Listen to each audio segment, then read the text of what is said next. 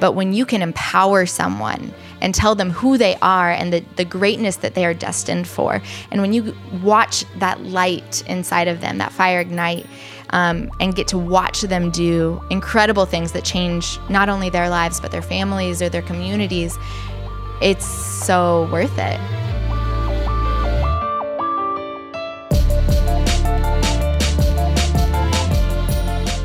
Teachers, I believe, are the most responsible and important members of society because their professional efforts affect the fate of the earth. Australian physician and author Helen Caldicott said this, and I believe it. I have the utmost respect for teachers. They are the underpaid, underappreciated, and overworked heroes that we should all take much better care of than we currently do. Oddly enough, I was just thinking about this early this morning when I dropped my girls off at school. Every morning, there are three, four, five teachers waiting to receive my daughters at their school when I drop them off at 7:40 a.m., which means they get there much earlier. I saw one of the teachers greet each student by name as they walked by her and into the school. Teachers, you're amazing. A huge virtual hug to each and every one of you today. Do you know who else believes the contents of the aforementioned Caldicott quote? Kara Bryant, my guest on the podcast today. Kara teaches at the Village Leadership Academy in Chicago, Illinois. VLA is an elementary school that offers a fresh new perspective and approach to teaching and learning that includes high academic standards, exposure to world history and geography, appreciation for cultural differences, the development of critical thinking and perspective taking skills, and socially just decision making. You remember when I said this is an elementary school, right? Amazing. In our conversation, we talk about the challenges of teaching in an urban context, the joys of teaching in an urban context, training tomorrow's leaders, why she became a teacher in the first place, and so much more. I had a blast chatting with Kara, and I know you're going to love getting to know her through our conversation today. So, without further ado, this is the Let's Give a Damn podcast. My name is Nick Laparra, and this is my conversation with amazing human and badass woman, Kara Bryant.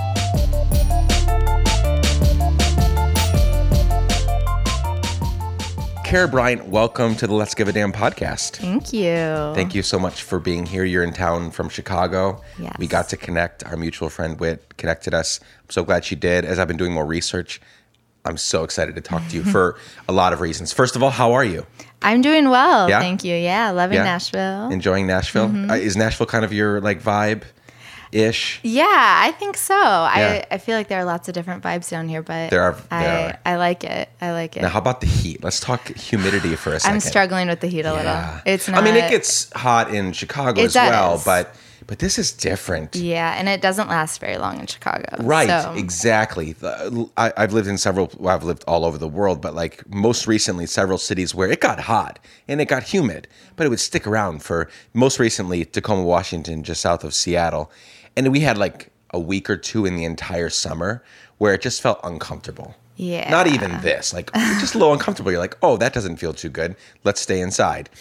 Uh, but here, it's literally from June until, I mean, end of I don't know. this It's is our first summer here, so we'll see end of August. Yeah, it is Not hot. enjoyable. No. Uh, but anyway, Nashville's a great city. We don't want to. Not trying to trash you, Nashville. Um, yeah, so we have got so much to talk about. Let's begin with some of your story, though. Before we get into your work and you know the reason that Whitney connected us and the things we're going to talk about, let's find out what makes you tick. Uh, go back as far as you want to. People, places, things, anything that'll give us a glimpse into how you ended up doing the things you do and who you are today. So, based on that, go as long or as short as you want to. Just give us some insight.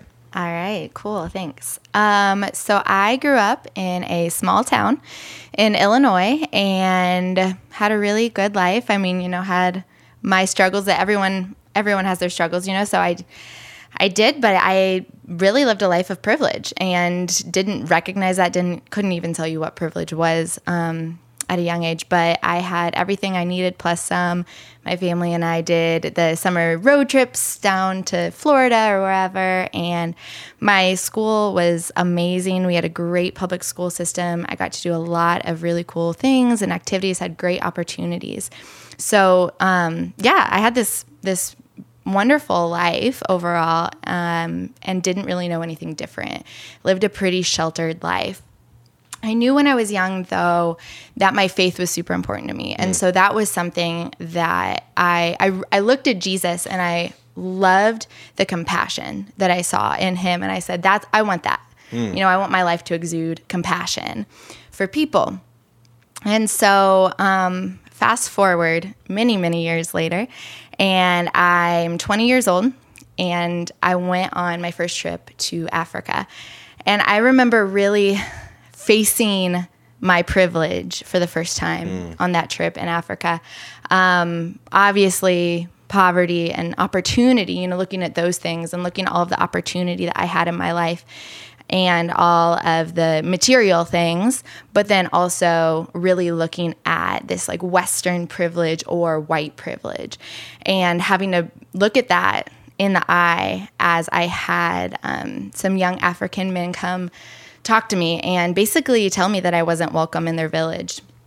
And here I was thinking, oh, I have great intentions, like compassion, you know, I'm here, like doing these good things. And really had to start to ask myself some real questions about what good am I doing here? Like, what good am I forming relationships with these people? Or, you know, what is this trip really about? And so I feel like that was the first time in my life that I really thought about privilege and what is privilege? What do I have?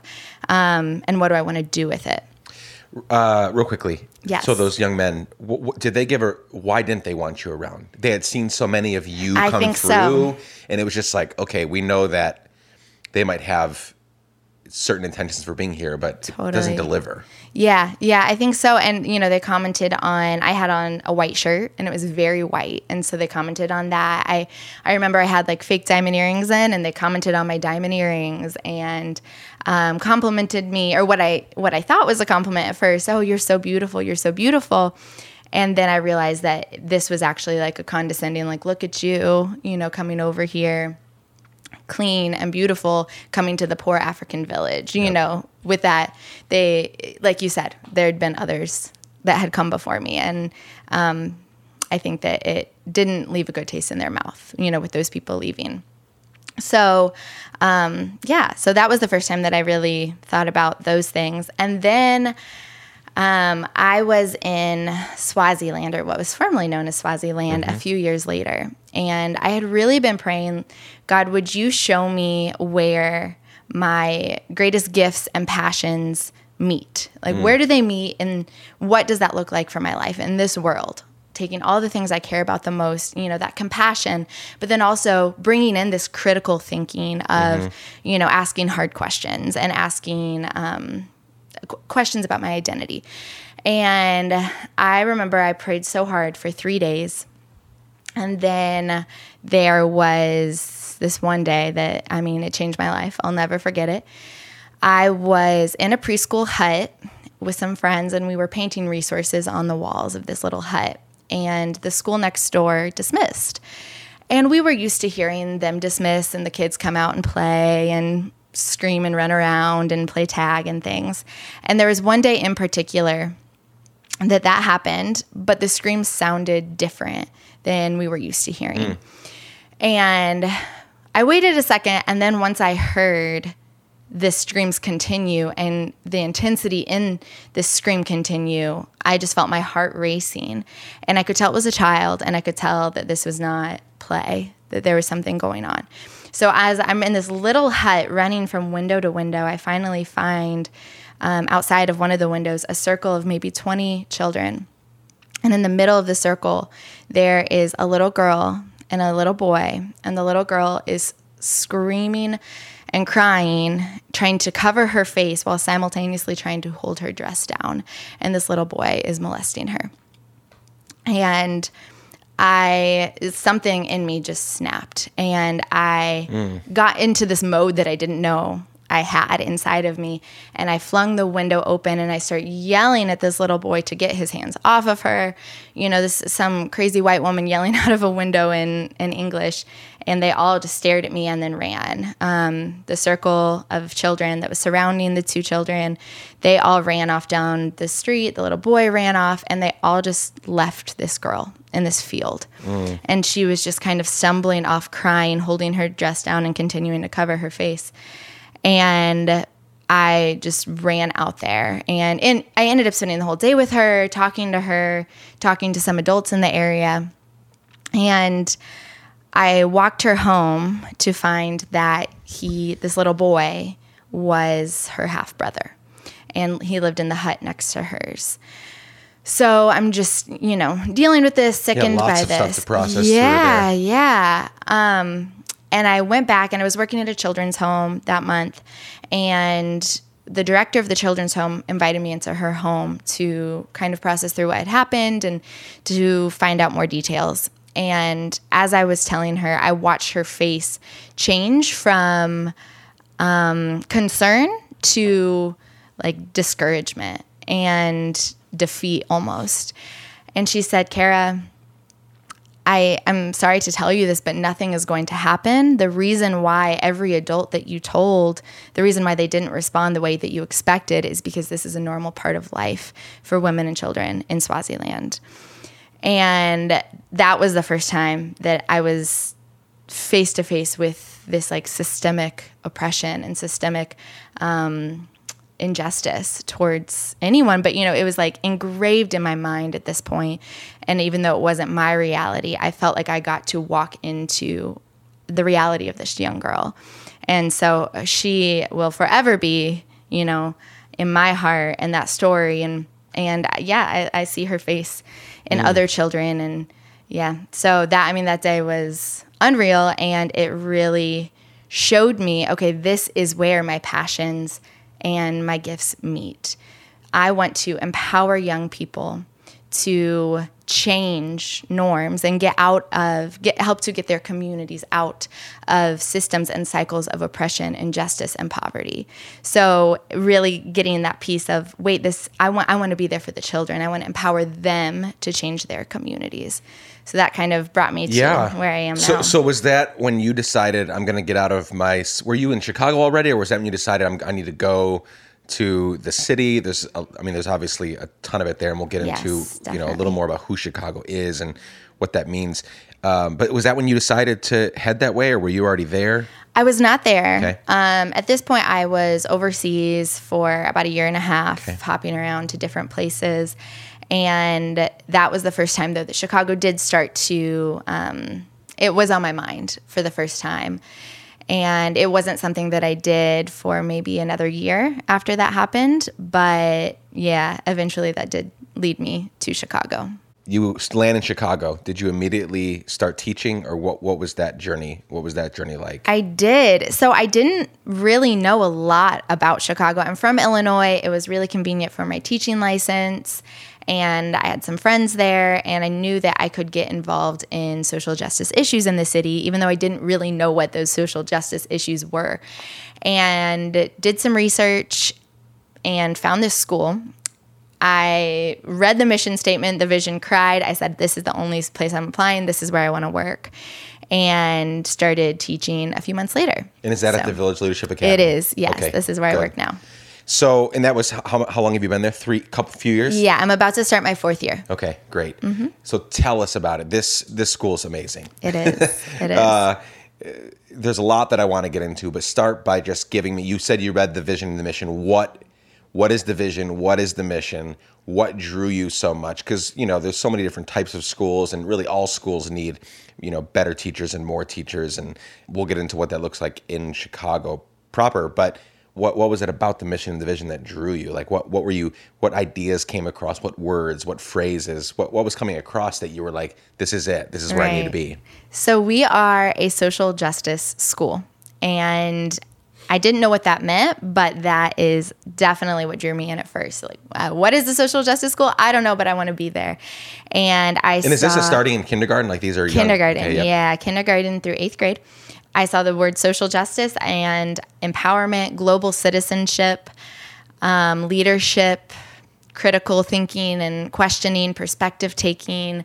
I started seeing these things and hearing the heart behind the, the founders of our school talking about wanting to empower these young people to enact change in Chicago and globally. the word leadership um, that struck me because again we're talking about you know kindergartners through eighth grade. So we're talking five, six years old through thirteen or fourteen.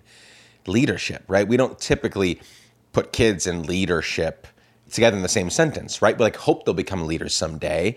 Uh, and maybe it's like a kind of a passive thing, like, hey, I'm I'm raising leaders here, but we don't put it like you you are part of a school that has leadership in the title.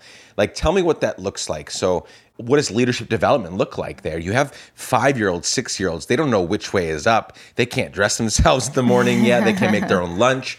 I mean, there's just a lot that they're still don't know about and haven't gone through. And they're still processing through. I have a five and a six year old in school, kindergarten and first grade. Um, so I know where they're at. They're very smart, intelligent, amazing girls, but they don't. Yeah, we don't typically put them, you know, plop the name leadership on top of that and then try to make leaders out of them. So, what does leadership development look like for you, uh, for the students you teach, for the whole school? That's a great question. So I started out teaching kindergarten, and um, I teach fourth grade there now. But really seeing our students, and we're a smaller school, so I get to develop relationships with students ranging from kindergarten through eighth, and looking at specifically that kindergarten year, and really focusing on we have our pillars of justice, and so we talk about empathy, respect, kindness, trustworthiness. And so on and so forth. Um, different values such as those really talking about those in our classroom highlighting when we see students doing though or showing those values and doing a lot of perspective taking. We do peace circles. We will have a time for students to share how they're doing in different um, different arenas of their life. You know not just how are you? Good but let's really think how are you doing physically? How are you doing emotionally? How are you doing you know spiritually? And we go through these things with them and i i think that also we really underestimate young people a lot Yeah, of times my kindergartners some of which were four blew me away and i think that young people are so i i mean i learned so much from them all the time mm-hmm. there was one kindergartner this past year. We were in an after school club for arts and crafts, and she said, Oh, I just made the perfect mistake. And I was like, Oh, that's so profound. And I walked away, you know, thinking a lot about that. And they're so empathetic and so joyful. And they, my students wanted equality and fairness, and they wanted our classroom to be a safe place. And so it was really easy to talk about those things and to talk about how they see them in the world or how they don't, and how they see them in our classroom or how they don't. And if, if they don't see those things in our classroom, what do we need to do as a community to come together and make those things present, you know, whether it's fairness or kindness? So, yeah, I think that they're very capable and just kind of going for it. They are. I'm, I'm constantly surprised at how much I underestimate my three kids who are four, five, and six. Wow. They're, yeah, they blow me away, right? Like our daughter, Belle, who's in kindergarten, she loves, like, she loves school. Solus, who's six, she's not super excited about school already in first grade. Like, she can take it or leave it. She enjoys it, but Belle just loves it. And she can read at like a third grade level already. Like, Wow. even like since she was four, like she just gets reading, and the teacher is was blown away at her reading level and is going to use her to help teach the kids this year to mm. like I don't know, kind of like a teacher's aid kind of Mm. Thing. Like she came home to explain it. Or no, my wife met the teacher in the hallway the other day, and she was explaining like I'm, I'm going to use Belle to help these like to encourage these kids about what's possible. Absolutely. You know, so that's really exciting. So yes, we definitely underestimate who they are, what they can Mm-hmm. do, what they can accomplish. So how long has the school been around? Um, somewhere around 10 years. 10 years. Yeah, So- give or take. so- We've developed a lot over time. Right. So after eighth grade, what happens? Well, give me some context for like where do these students go? What do they end up doing? I mean, they're obviously now in. Is this a public school? So is it public? School? We're so- private. Private. It's, yeah, private Okay. nonprofit. Okay. Um, our eighth grade students, they they kind of go all over the city to different schools. We they'll Chicago is very intense with high school. You have to do applications, and there's a lot of different selective enrollment schools. And so our students really have gone to a variety of schools. We actually have only had I believe it's three graduating classes as well. So we haven't had a ton of So even kids that started there, you know, they're in 11th grade. right At this point. yeah. right so our very first class of um, we do we have preschools as well they started at the preschool and they went through eighth grade Gotcha. they actually did a gap year program with us of internships and then they went off to high school and Nice. that was two or three years ago Yeah. so yeah we haven't had a ton we added we added grades as that class got older so Private school, Mm-hmm. a lot of the kids that need a school like this can't afford a private school. So how? So what? Right. What is the kind of the funding model there to make sure that? Because I've seen, you know, I've watched videos and seen, you know, we're going to talk about some uh, this like bus or this train takeover that your students did, and like it's a lot of like it's a lot of minority kids, and so how does how does the funding work for something like this? So, one thing I love about our school is the way that we do funding. We are in an area of the city that is um, a pretty wealthy area. We've got a lot of like upper middle class families or upper class families that live in this area that can walk to school or drive a short distance to school.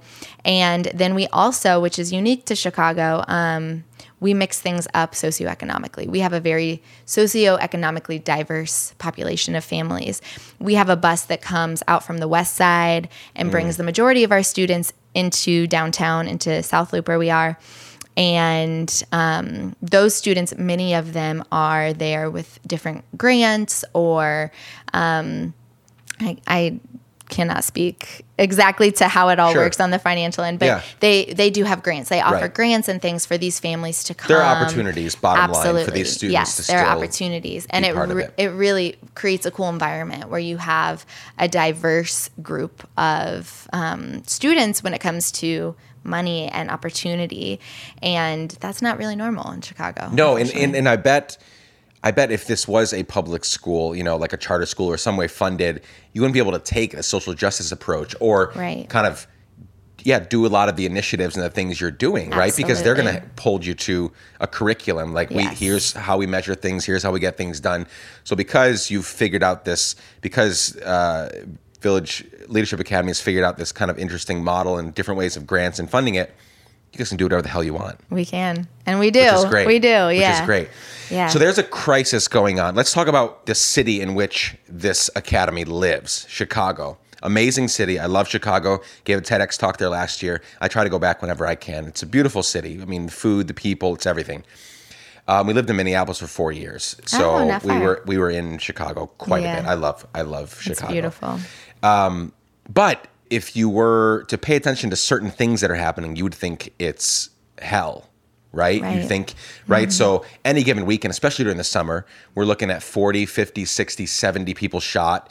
Uh, a quarter of those actually dying from the gun wounds, or maybe more than a quarter. Like there's a there's a lot of violence Yeah. right? And you know, if you were to listen to our uh, president, you know, last year he said things like, "We need to. The police aren't doing a good enough job. We need to get the military." And he's talking about military and Right. Mm-hmm. tanks and shit. Like it's just, whoa, what is going on right now? These are people. This is a city. And then you have the ever controversial uh, mayor uh, Rahm Emanuel, Yeah. who wants to build this $95 million police academy. And, you know, already the police force in Chicago is a $4 million a day endeavor, Right. right? $4 million a day to keep the CPC going, right? So you've got this whole thing, and yet the violence is not going anywhere. It's not going down. So that's not working, right? Like, $95 million police academies, bigger police force, military tanks. That does, you and I both know this. These are systemic things that are happening. These are the city actually creating, pushing people. You know, you stay here. This is your area. This is your area. We'll keep these people over here. You get your, you know, and we're going to put you, the people that don't have a lot of opportunity, inside of food deserts, right? Like, so you all you have is your like corner store, so your kids eat junk shit food, and like you, you know what I'm saying? Like, Absolutely. the city's very much set up that way. It was literally created that way and partitioned off. So that's the city you're in. In your view, you live there. How do you fix that? And what is Village Leadership Academy's role in seeing that change, you know, in the future? Yeah. That is the million dollar question. How Right? do you fix that? Um, it's something that we discuss every day in our classrooms in at VLA, Village Leadership Academy. And one way that we really try to approach those issues is through our grassroots campaigns. So every classroom, kindergarten through eighth grade, we all choose an issue. The students choose an issue in our city, and usually it it is some something around that issue, whether it's redlining or food deserts, or you know, you could go on and on Yeah. and on. Um, they'll choose an issue, and then we spend all year forming allies in the community, finding people that are already working for or against those topics, you know, whichever way you're looking at things. And then the students work together and create action plans and action steps and we execute those actions throughout the year and give presentations. And so we have seen a lot of attention on our on our GRCs, our grassroots campaigns, and we've gotten a lot of. Um, I think I think we've made Rahm Emanuel nervous a few times, which has been fun. And Good. yeah, and we've we've been able to over the course of time uh, since these have been going on in our school, we've been able to get more funding for different opportunities, especially with um, working with homeless, um, the homeless population in Chicago and all kinds i mean all kinds of different like grants and things that we've been able to shift. And so i feel like we're looking at things at um, rather this, this big overwhelming level of how do we fix this big problem? But it's going in and finding those areas of um, of opportunity for change and growth where we can empower our students to bring change to their community specifically where they live and um, really looking at investment i think that's the major thing that it comes down to There you go. is you know Yeah, fighting for investing in the long term. absolutely So let's talk about a couple of these GRCs, um, or, or just a couple things that have kind of gotten some public notice, right? T- tell me what's going on. A few months ago, you tweeted out a video. Your kids on a train, Mm-hmm. um, holding signs, saying stuff, which you're going to tell us what they said and what they were there for. Chance the Rapper, whom I love, we love, he's a huge advocate. I'm, he makes the mayor nervous all the time, and that's Yes, good. And so, what were they? What was so impactful about what was going on that Chance said, "I need to retweet this," and you know, it got a couple hundred thousand views on your video there, right? Just just on Twitter alone. So, what was going on there?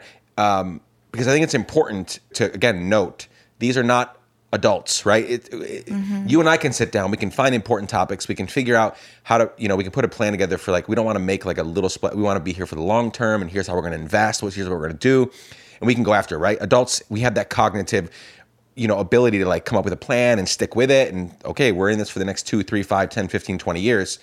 But these are kids, right? Mm-hmm. Again, what how people think of kids where we've pigeonholed children. Like this is your thing. You go play, you go watch video games, you go watch TV, leave the other stuff, leave the changing the world to us. right So as kids on a train doing this takeover, signs, speaking intelligently and articulately. So what was going on there in that video? Yes, so that was an exciting day. So, our classes, GRC this year, we were working towards essentially um, a redistribution of funding. As you mentioned earlier, Rahm Emanuel is trying to build a $95 million cop academy on the west side of Chicago in the same area where many schools have been shut down due to a lack of that's funding. what and that's what that's what's that's what sucks. Yes. Four million dollars a day for police that aren't doing that aren't it's not working. Hundred million dollar cop academy in the very place. Mm-hmm. Yes. Literally a stone's throw away from places that are shutting down. We don't have money for schools. We can't keep this going. We don't have money. And you're like pulling your hair out, like, what the hell? Yeah. Are you kidding me? it's Keep it's going. messed up. Yeah. But I, I, I forgot So- the part about like, oh, these schools are shutting down. Right, right. It's not just the investment Right. in in the cop academy, but it's the disinvestment in the young Yep. people in the community. Um, so yeah, we we spent the year in my fourth grade class working to push back and say no, we want funding for schools, not cops, and really. Um, we mostly being my students, you know, of course I support them and I support th those views as well, but I wanted their voices to the, be the ones that were heard, which is definitely a value of all teachers at VLA. So, what we found is most people had no idea that this was going on. Most people had no idea that this cop academy was planned to be built. And, you know, a lot of people, yeah, they, I mean, they just had absolutely no idea. They didn't know about, a lot of people in Chicago know about the schools being shut down. That's no secret. But as far as this cop academy, this was brand new news to many people. So, we said, what can we do to spread this this information and share it with other Chicagoans. And my students felt very strongly about doing a train takeover. They had seen it done before.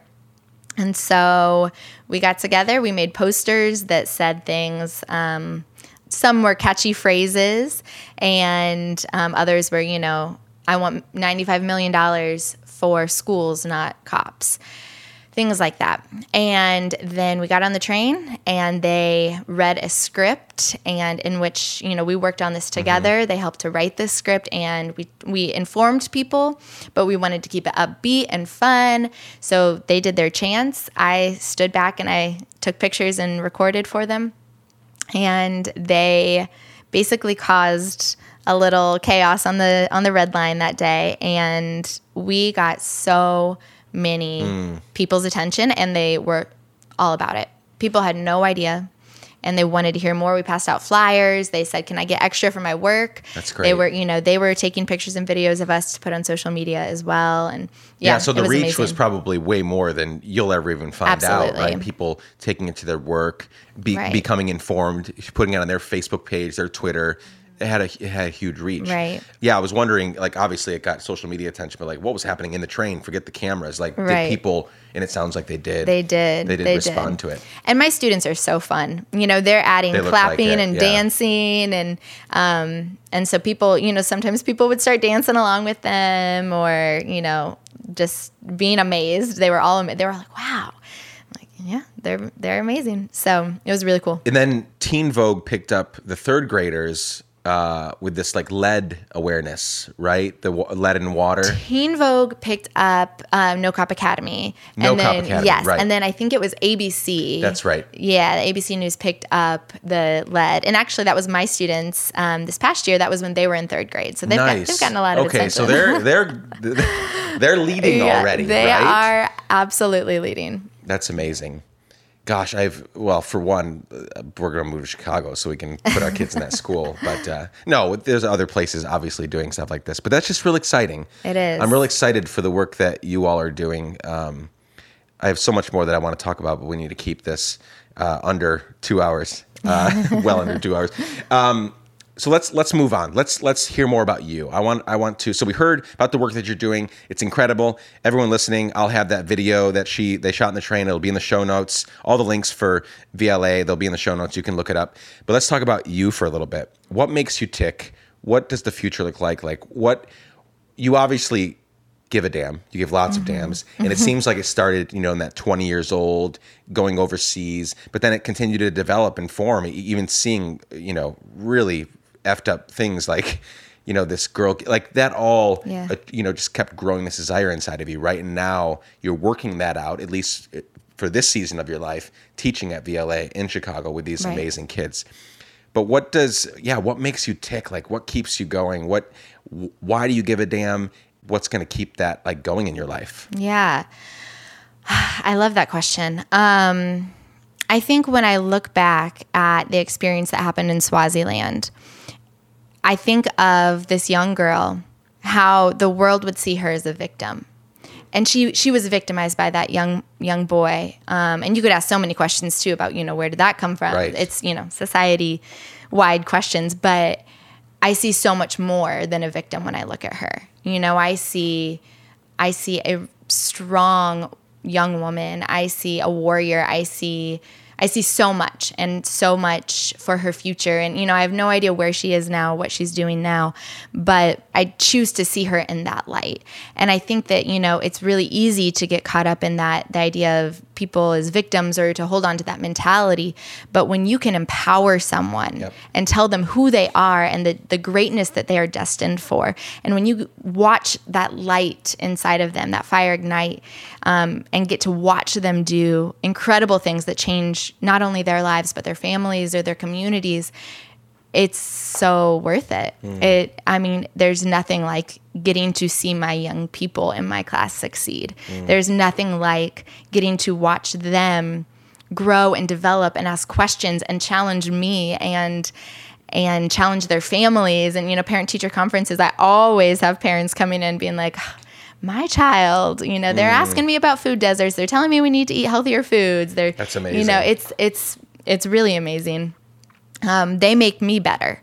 And I I mean, it's yeah, I I love it. It's an honor to be to be their teacher, to get to be invited into their lives in such an intimate way and into their communities, and then watch them excel. And so I think that that mentality is what makes me tick. It's what it makes me excited. It makes me feel empowered myself, and um, just proud of these young people.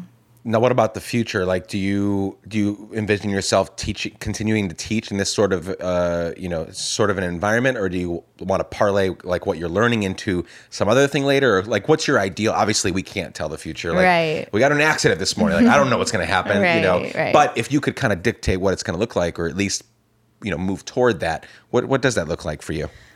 That is a good question.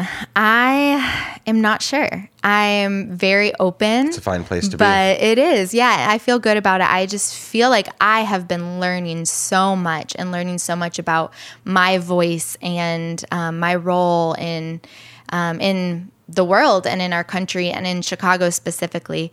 And I think that a lot of the conversations that I've been honored and privileged to be a part of need to happen other places.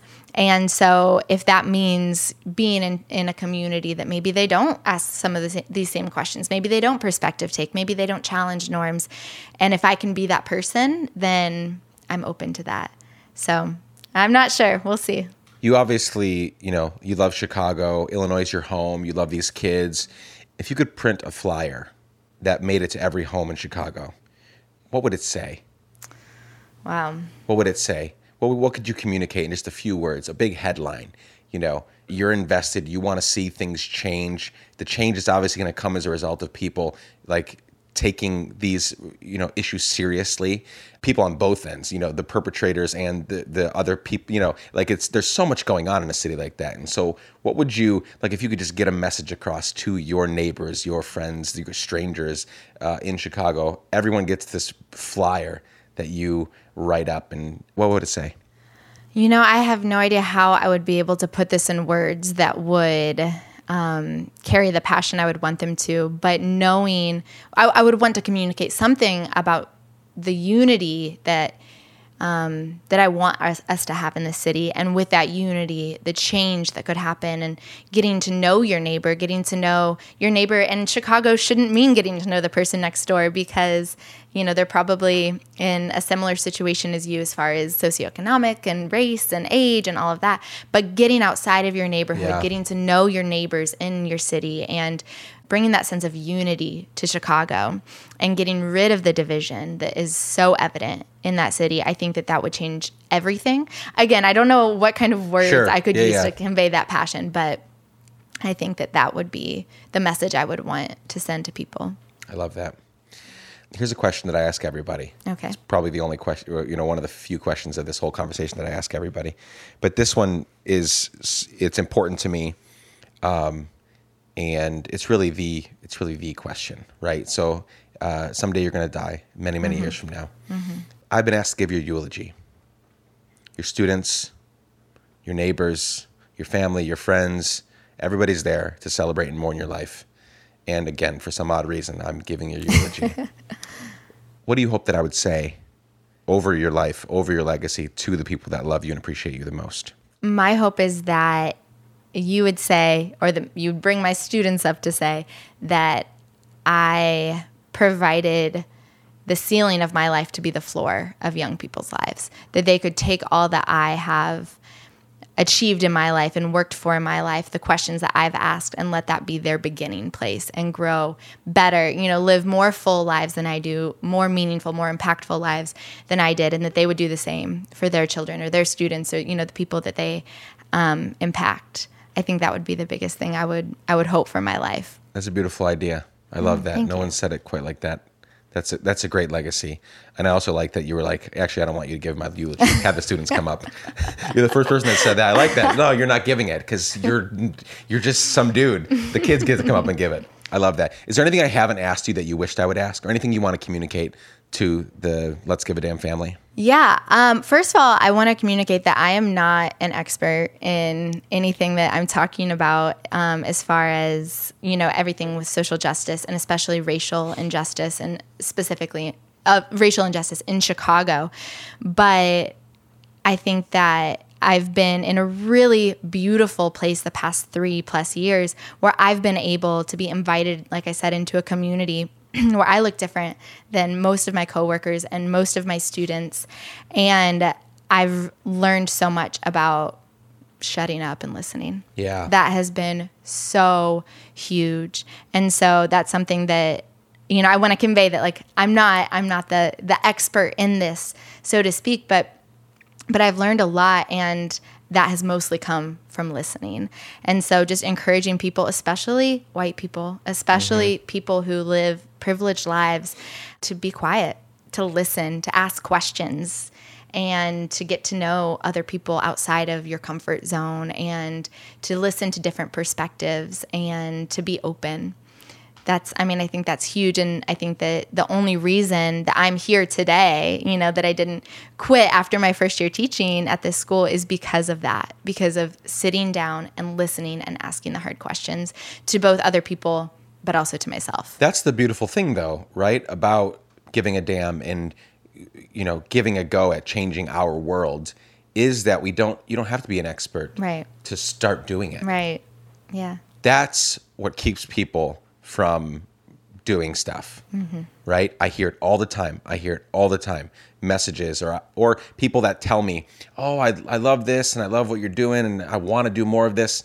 And then, you know, I see them just squandering opportunities away left and right.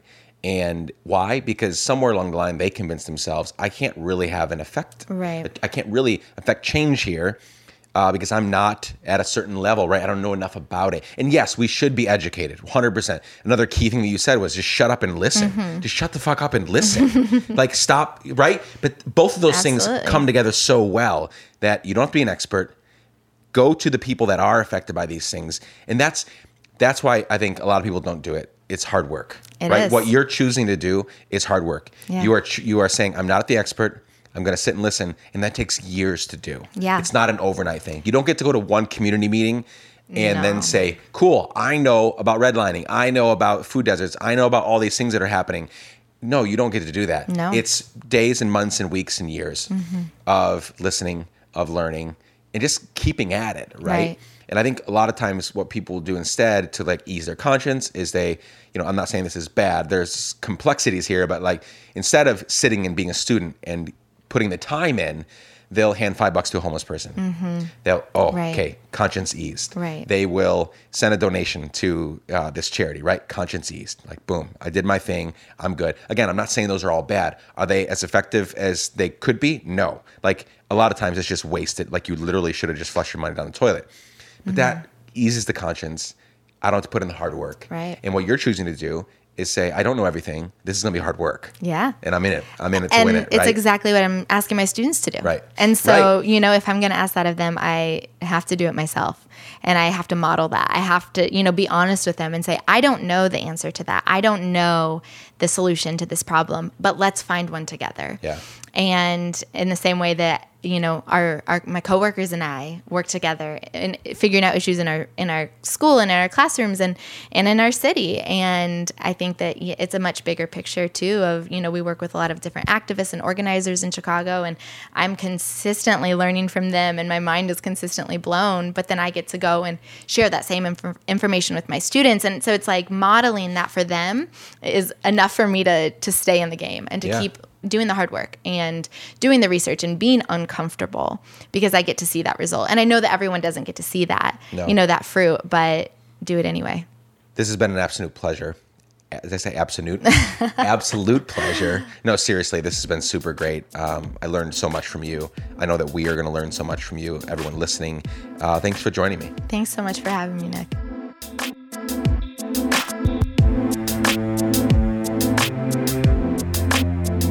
Dear friends, thanks for tuning in to my conversation with Kara Bryant. Per usual, show notes for this conversation can be found by visiting podcast.letsgiveadamn.com.